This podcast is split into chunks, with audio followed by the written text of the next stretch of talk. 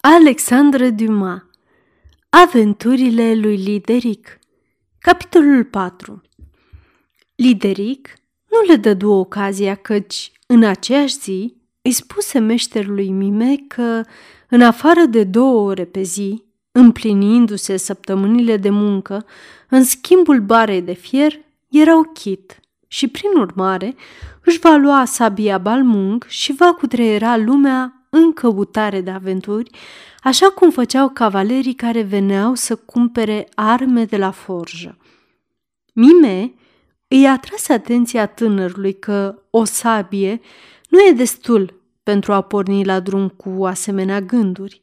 Îi mai trebuia o platoșă, dar Lideric îi răspunse că aceasta i-ar fi inutilă, căci după ce a ucis dragonul, s-a spălat cu sângele lui care l-a făcut invulnerabil, cu excepția unui singur loc în care îi căzuse o frunză de tei.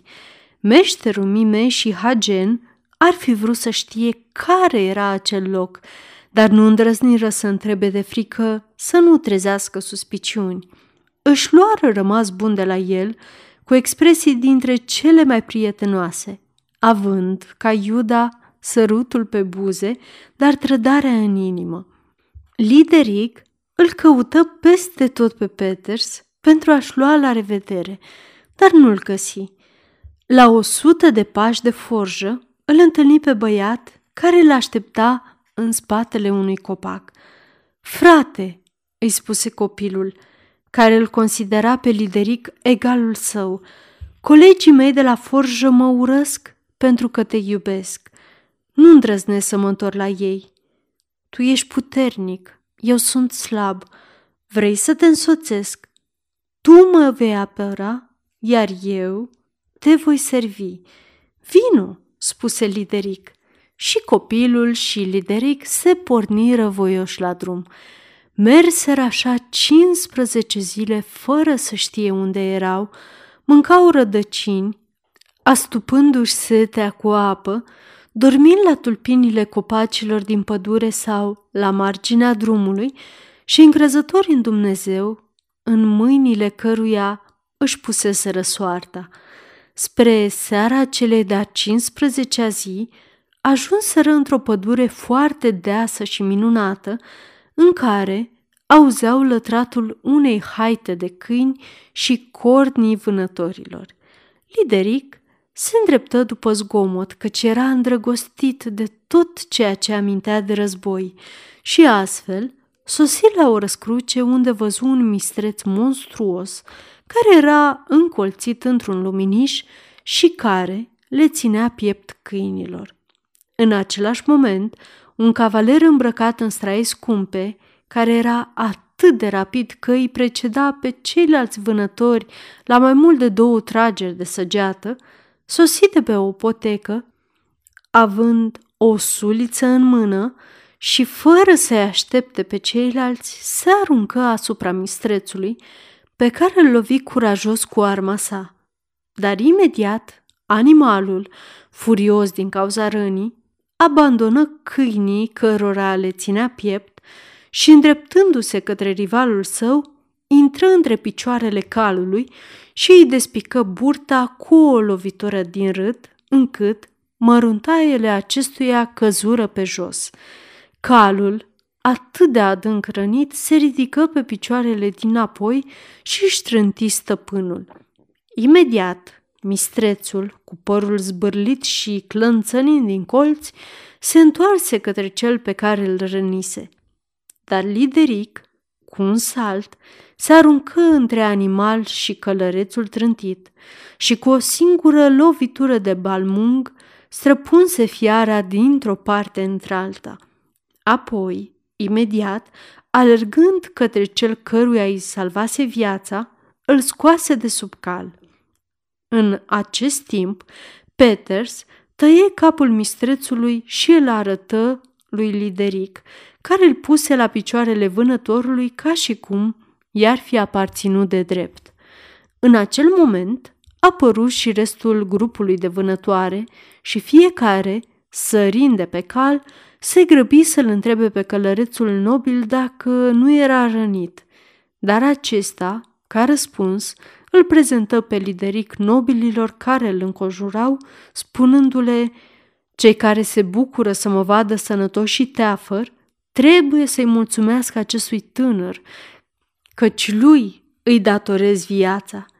Imediat, toți vânătorii îl înconjurară pe Lideric, făcându-i complimente. Lideric asculta, privindu-i surprins de a fi felicitat pentru o acțiune care îi se părea simplă și naturală. În sfârșit, cuvintele merseră atât de departe încât tânărul, crezându-i nebuni, întrebă în ce țară se află și cine era omul a cărui viață o salvase. Vânătorii îi răspunseră că era în pădurea Bren și că acel căruia îi salvase viața era regele Dagobert. Lideric, aflând de faima înțelepciunii și curajului acestui prinț, al cărui nume însemna în limba teutonilor sabie strălucitoare, înaintă cu modestie spre el și îngenunchind îi făcu un compliment atât de frumos încât Dagobert, văzând că are de-a face cu un tânăr a cărui condiție distinsă nu era indicată de haine, îl ridică întrebându-l, la rândul său, de unde venea și cine era. Vai, maestate, spuse Lideric, nu pot să răspund decât la prima dintre întrebări. Vin din pădurea sufletelor pierdute, care e situată în împrejurimile castelului prințului Buc, fără să mă fi oprit altundeva decât la forja meșterului Mime, timp de șapte săptămâni, pentru a-mi făuri această sabie. Cât despre cine sunt, nu mă cunosc eu însumi, fiind găsit într-un tufiș aproape de fântâna Sol, Salcia, de un bun și demn psihastru, care m-a crescut și pe care trăind nu l-aș fi părăsit niciodată. Mort, nu i-aș fi părăsit nici măcar mormântul, dacă o privighetoare nu mi-ar fi zis că prima datorie a unui copil e aceea de a-și cunoaște mama. Atunci am pornit la drum, încrezându-mă în Dumnezeu în alegerea drumului. Dumnezeu a ales binele. Apoi m-a condus aici la timp pentru a salva viața celui mai mare rege al creștinătății. Da, ai dreptate, copilul meu, și este într-adevăr Dumnezeu cel care te-a adus aici, reluă regele Dagobert, căci poate voi reuși să te învăț ceea ce ignori. Eloi, continuă regele, întorcându-se către vrednicul episcop Noion, care era atât aurarul cât și trezorierul și ministrul său. Ce ați făcut cu scrisoarea pe care am primit-o în această dimineață de la vasala noastră, nobila prințesă de Dijon, doamna Ermengard Salvard, al cărei principat l-am pus sub tutelă crezând-o moartă și care nu a fost decât prizoniera prințului Buc? Iată-o, maestate, spuse Eloi. Era scrisoarea pe care prințesa de Dijon reușise în sfârșit să o trimită regelui printr-unul din străjerii prințului Buc, pe care îl corupsese dându-i un inel care valora mai bine de șase mii de livre de tur. Regele luă scrisoarea și o citi. Era cuvânt cu cuvânt povestea prințesei, care împreună cu soțul ei fuseseră atacați în pădurea sufletelor pierdute de prințul Buc și de oamenii săi. Apoi relata cum s-a lăsat să alunece de pe cal cu copilul său, cum a pus acest copil, care era băiat, într-un tufiș, aproape de o fântână umbrită de sălci, apoi, în sfârșit, cum, în speranța că Dumnezeu va veghea asupra lui, l-a lăsat acolo pentru a-i se alătura soțului rănit, care a murit în noaptea următoare. De atunci, ea era prizoniera prințului Buc și n-a vrut niciodată să consimtă vreo răscumpărare, privitoare la Principatul Dijon ca privilegiu al copilului său. În consecință, ea îl ruga pe regele Dagobert nu să o elibereze, căci nu voia să-și antreneze suveranul într-un război cu un vasal atât de puternic ca prințul Buc, ci să-l caute pe fiul său, care trebuia să aibă 18 ani și să-i înapoieze principatul Dijon pe care l-a moștenit de la tatăl său. Prințesa spera ca acest copil să fie recunoscut după rozariul pe care îl pusese în jurul gâtului, rozariu de care atârna un medalion cu imaginea fecioarei.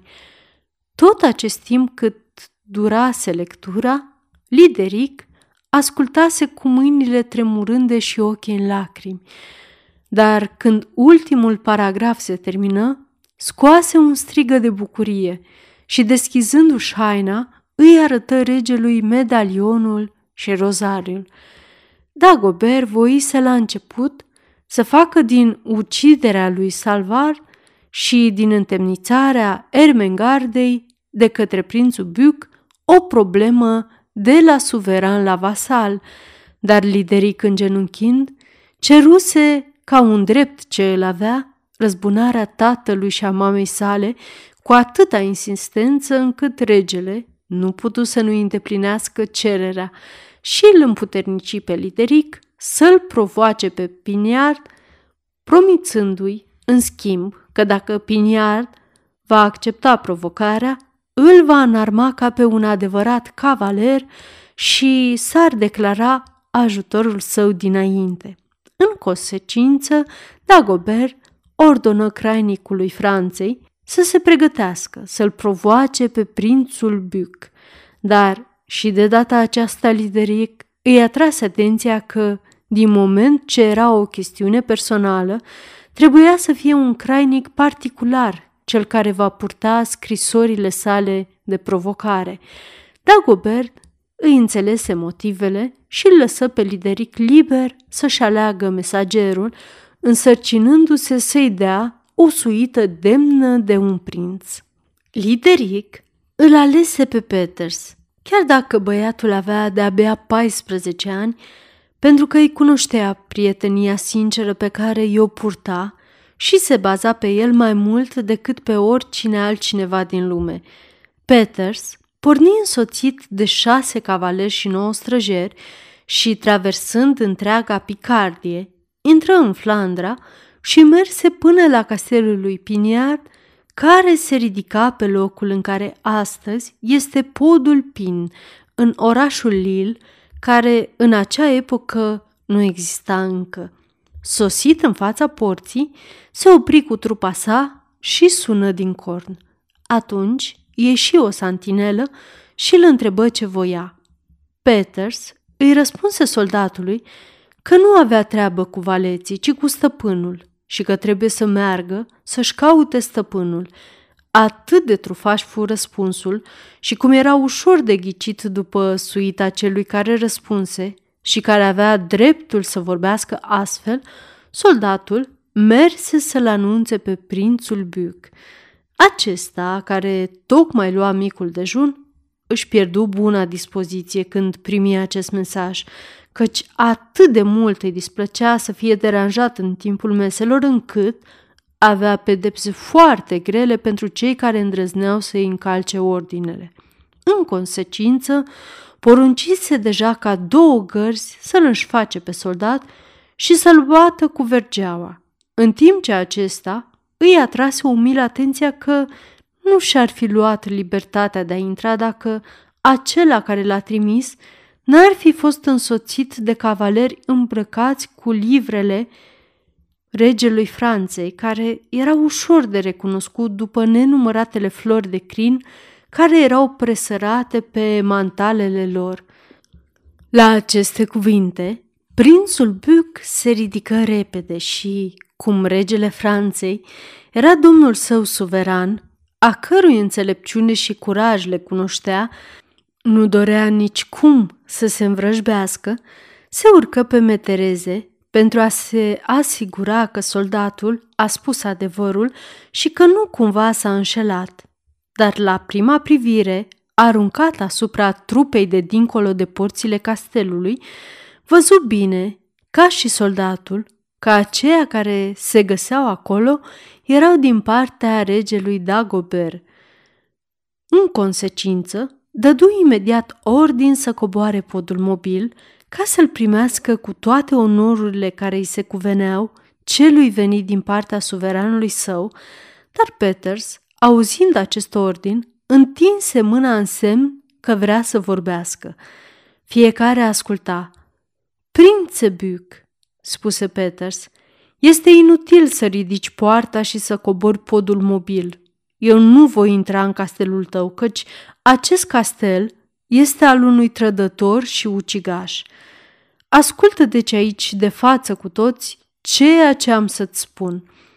Vin în numele Domnului tău suveran, cel mai mare, cel mai bun și nobil rege, Dagobert, să-ți spun că îți cere ca într-o lună să răspunzi în fața adunării pairilor regatului, îndatoririlor și acuzațiilor aduse împotriva ta de stăpânul tău, cel mai înalt și mai puternic domn lideric, prințul Dijonului, fiul nobilului Salvar și al virtuoasei doamne Ermengard.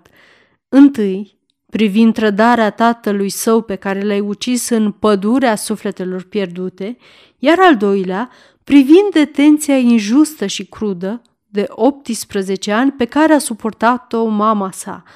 Și dacă nu accepti oferta, sub protecția regelui, vei ajunge la stăpânul meu, Lideric, cu care te vei lupta până la moarte, pe destru sau pe cal, cu lancea, cu sabia sau cu pumnalul. Și, în semn de provocare, uite mănușa pe care stăpânul meu m-a însărcinat să o țintuiesc la poarta castelului tău. Spunând aceasta, înaintă călare până la poartă și, făcând ceea ce spusese, țintui mănușa cu pumnalul său.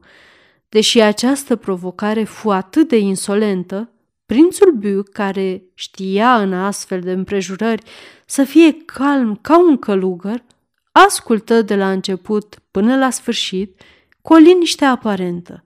Apoi, când Peters termină, Prea bine, îi spuse, întoarceți-vă la rege, domnul meu și stăpân, și asigurați-l din partea mea că n-am comis nici crimă, nici trădare. Prințul Salvar a căzut într-o luptă și nu într-o ambuscadă, în rest, accept provocarea celui care mă acuză și rezultatul luptei va demonstra, sper, de care parte este binele și adevărul. Cât despre prințesa Emengard, a cărui libertate o reclamă cel care v-a trimis, spune că îi ofer încheierea neînțelegerii aici, așa că, în cazul de mai sus, cum el se laudă nebunește, nu se deranjează pentru a se deplasa prea departe pentru a o elibera. Și acum, dacă vreți să intrați în castel, veți fi primiți și tratați cum se cuvine unui vasal trimis de suzeranul său. Dar, în loc să accepte această ofertă, Peters dădu din cap, sunând pentru a doua oară din corn, cu scopul de a părăsi locul. Plecă în galop cu toată suita și merse să ducă regelui Dagobert și prințului Lideric răspunsul lui Piniard. Nimic nu putu să-i placă mai mult tânărului decât acest răspuns, da de Piniard, nu pentru că acesta se baza pe adevăr, ci pe forța sa.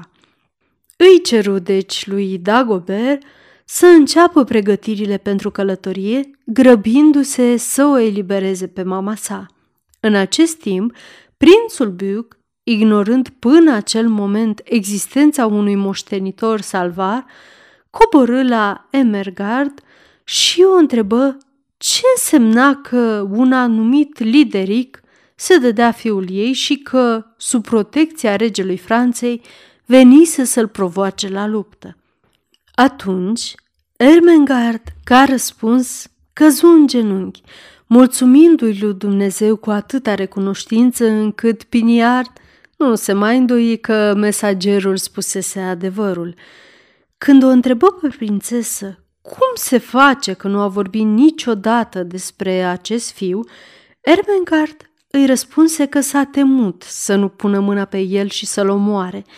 Dar acum, pentru că se găsea sub protecția marelui rege al francilor, prin urmare nu avea de ce să se teamă și putea să-i spună totul. Într-adevăr, ea îi povesti cum se petrecuseră lucrurile. Piniard întrebă atunci câți ani avea fiul său.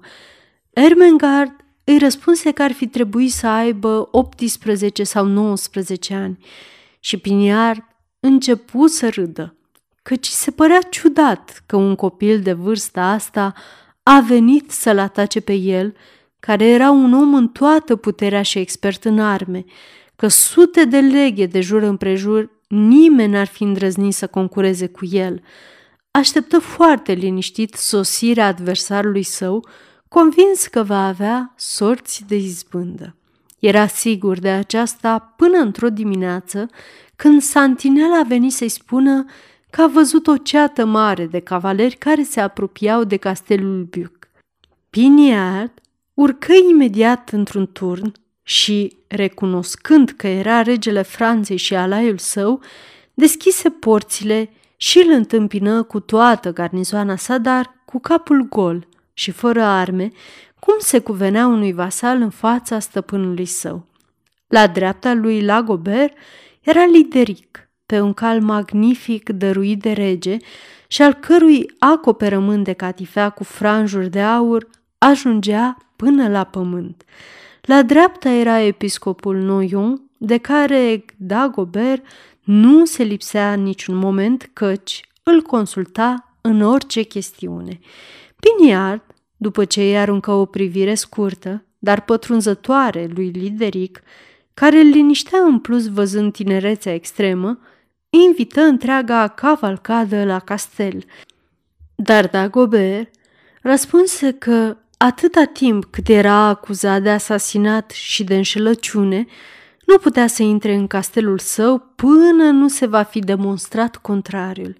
Atunci Piniard repetă ceea ce spusese deja, că moartea lui Salvar era urmarea unei lupte și nu a unei ambuscade și că Ermengard nu rămăsese prizonieră decât în urma unui conflict de interese nevoind să înapoieze lui Piniard anumite porțiuni din Principatul Dijon, asupra cărora pretindea că are dreptul. Dar Lideric nu putu să suporte mult timp o asemenea minciună sfruntată, pronunțată în fața lui. Maestate, spuse el, adresându-se regelui, acest om minte pe față. De altfel, nu am venit cu permisiunea maiestății voastre, pentru a asculta motivele, ci pentru a măsura sabia cu a lui. Maestatea voastră să ordone pregătirile de luptă imediat, căci de 18 ani mama mea prizonieră așteaptă să-și evadă fiul. Auziți? Spuse regele, întorcându-se spre prințul Buc. Da, maestate, răspunse Pinial, nu sunt mai puțin dornic decât cel care mă acuză și finalul luptei sper că va fi mult mai bun decât începutul.